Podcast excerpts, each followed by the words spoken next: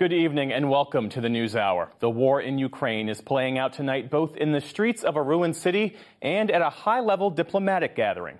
It dominated discussions today among foreign ministers from the group of 20 nations. On the fighting front, the block by block battle for Bakhmut in eastern Ukraine raged on. Ukrainian forces are hanging on there under round the clock Russian shelling. Meanwhile, Russia says Ukrainian fighters attacked the Bryansk region inside Russia today. Ukraine denied the claim. Israeli Prime Minister Benjamin Netanyahu has denounced protesters as anarchists after a crowd last night staged a mass protest outside the building where his wife was getting her hair done. Chanting, jeering demonstrators gathered in the street as Sarah Netanyahu was in a Tel Aviv hair salon. The chaotic scene lasted four hours before police escorted her away.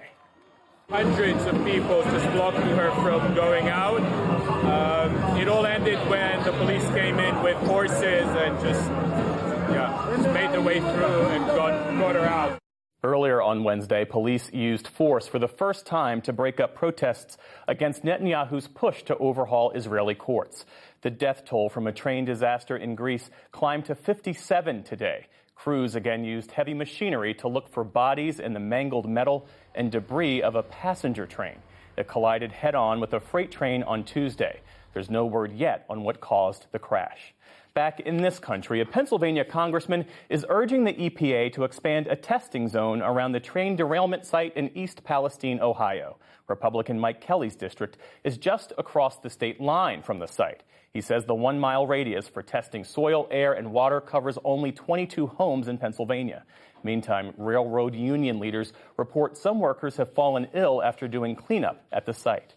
Much of California finally got drier weather today, but 13 counties remained in a state of emergency, digging out from extreme snowfall. East of Los Angeles, seven feet of snow blanketed communities in the San Bernardino Mountains in recent days. But federal officials now say all that snow and rain have ended a long running drought in half of the state. Tennessee will be the first state in the nation to impose strict limits on drag shows. Republican Governor Bill Lee signed a bill today that bans the performances on public property so as to shield them from the view of children. Some Republicans say drag shows expose children to inappropriate themes and imagery. Advocates say the measure is discriminatory. It takes effect July 1st, but legal challenges are expected.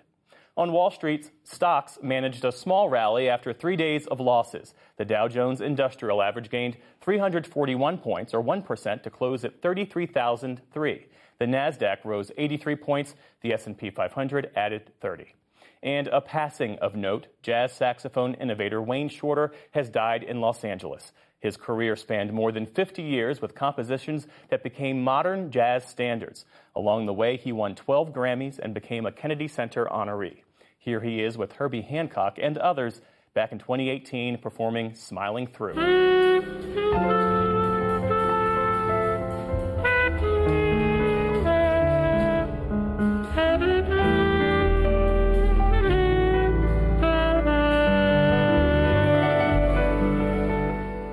Wayne Shorter was 89 years old. And still to come on the PBS NewsHour, the use of artificial intelligence raises questions about the future of art. New FDA guidelines spark disagreement among farmers over what exactly is milk. And a Ukrainian music conductor reflects on the war and his life as a refugee.